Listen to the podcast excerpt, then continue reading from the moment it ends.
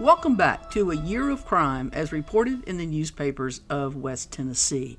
Today's episode focuses on January the 8th, 1886, and all of these articles come from the Bolivar Bulletin.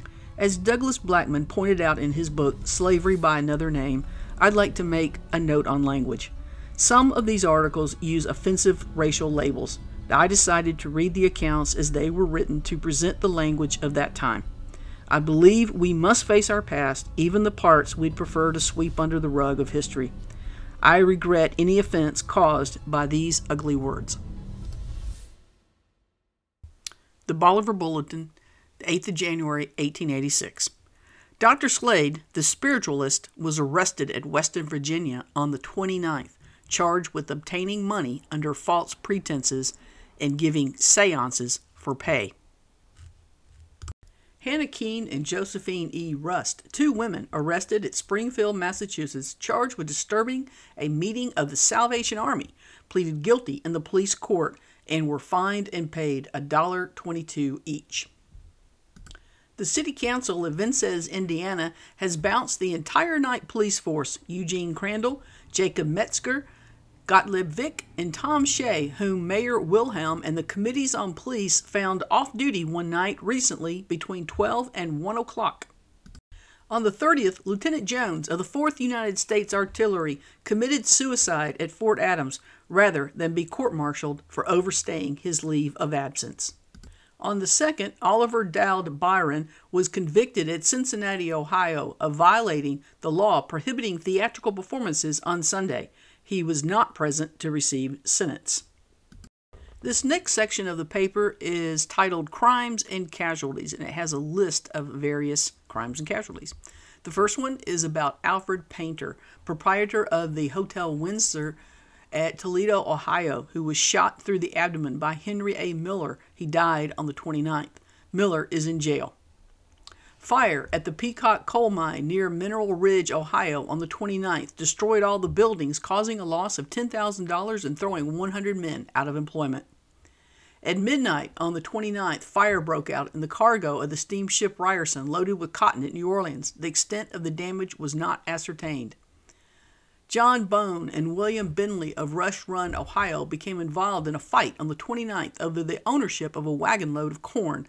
Finally, Bone seized a half a fence rail and struck Bentley on the head, killing him almost instantly. Santa Taylor killed Edward Perdue on the 29th with a knife. The parties lived on adjoining farms near Yanktown, Indiana, and are members of influential families. Perdue leaves a wife and child. The murder is result of a quarrel over stock. John Harrington, residing in New York, had a quarrel with his wife on the 29th. He seized a hatchet and struck her in the head, killing her on the spot. Harrington was arrested. Fire broke out in the store of John Hagerman at Juliustown, New Jersey on the 29th. The store with its contents were destroyed, as were three dwelling houses. It was found that much of the goods were missing, creating the impression that the store had been robbed and then set fire to. Frederick Foote killed Andrew Brink at Fenton, Michigan. On the 30th, Henry G. Kemper, a small grocer of Cincinnati, Ohio, was found murdered in his store. A mulatto was suspected of the crime.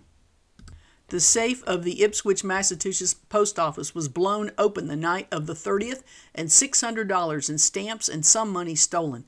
This is the sixth time the same safe has been burglarized in eight years. On the 30th, the body of Alfred Thorne was found in a hayloft at Rocky River near Cleveland, Ohio. Thorne was 51 years old, and his thought was from Syracuse, New York. Suicide was the manner of death. On the night of the 31st, James Kincaid was fatally shot by a burglar in Pennsylvania. On the 21st, John Turwell threw a hatchet at his son in Chicago and slightly wounded his daughter. Horrified at what he had done, he attempted suicide by cutting his throat with a razor. Jim Reynolds was found guilty of murder in the first degree at Sidney, Nebraska, for the murder of James and John Pinkston of Fairfield, Salem County, Missouri. Captain Garrock of the schooner Racer is under arrest at Boston, charged with scuttling the vessel. The penalty is death. On the 2nd, Daniel Osborne, arrested for forgery near Columbus, Ohio, was shot and killed by the marshal while attempting to fire at the latter. On the 3rd, a desperate attempt was made to burn the town of Tarrington, Pennsylvania. Gustav and Herman Nock had been arrested in Detroit, Michigan, charged with the murder of their mother. On the 3rd, the body of George A. Cooper was found in the woods near Columbus, Indiana, with his head badly beaten, one eye and part of the nose gone, and several bullet holes in the body. Evan Fox, suspected of the murder, is under arrest. Bishop Hannington, engaged in missionary services in Central Africa, has been seized by King Mombasa and will probably be put to death. In the Riverside, Pennsylvania Penitentiary, there are 330 idle convicts, the contracts in the iron, cigar, and broom departments having expired. The convicts employed in these departments will remain idle until they can be placed at rug making or other industries the state may see fit to establish. These next few articles are not about crime, but they are interesting in light of the fact that we are in the middle of a pandemic. On the 2nd, the Newark, New Jersey children who were treated in Paris by Monsieur Pasteur sailed for home. The four children from New York who were bitten by a mad dog and who have been under the treatment of Monsieur Pasteur of Paris sailed from France for New York on the 2nd. They are all well. The American Pasteur Institute has been incorporated at New York with the object of introducing Pasteur's system of inoculation for hydrophobia in this country. Now, like if you're like me, I had to look up hydrophobia, and it means extreme or irrational fear of water, especially as a symptom of rabies in humans. And now back to crime. More trouble has broken out among the naval cadets in Annapolis, Maryland, and a court martial is probable. Numerous West Virginia farmers have been swindled recently by accepting worthless checks from itinerant dealers and pay for stock. Frederick Fishel of New York, who stole $75,000 from his employers, went to Canada, was captured, taken back, is now lodged in prison for it. In London, a report is current that a number of Mahdist fanatics entered the town of Suakim and that a number of English were killed or wounded in the fight that followed. The next section of the paper is titled Late News Items. Elizabeth Knock, the mother of Frank Knock, who was murdered at Spring Wells, Michigan on the night of December the 15th with his entire family and the house burned to hide the crime, was murdered on the 2nd. Patrick Kane of Cleveland, Ohio, a lad 16 years old, drank whiskey in such quantities on New Year's Day that he died on the night of the 2nd. Oliver Doud Byron was convicted in Cincinnati on the 2nd of violating the law prohibiting theatrical performances on Sunday. The Southern Hotel at New Orleans was burned on the 2nd. The inmates barely escaped with their lives and lost all their personal effects, lost $17,000. The next section of the paper is titled Southern Gleanings. At Gainestown, Clarke County, Alabama, a Negro murderer named Alexander R. Reed was captured a few days ago, chained to a tree, and slowly burned to death by a mob of whites and blacks. The governor of Virginia has pardoned from the penitentiary after serving five years James Young, who fatally shot George Hinton for a distasteful allusion to a lady. Fire destroyed eight stores, a large quantity of cotton, and the depot of the Alabama Great Southern Railroad at Collinsville, Tennessee, a few days ago. The fire originated in the post office and was the work of an incendiary.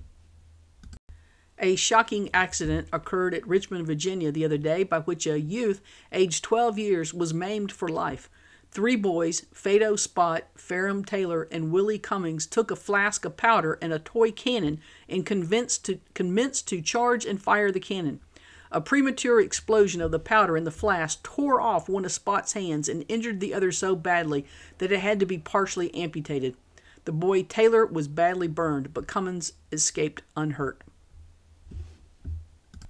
New Orleans has never seen so bloody a Christmas week as that just passed.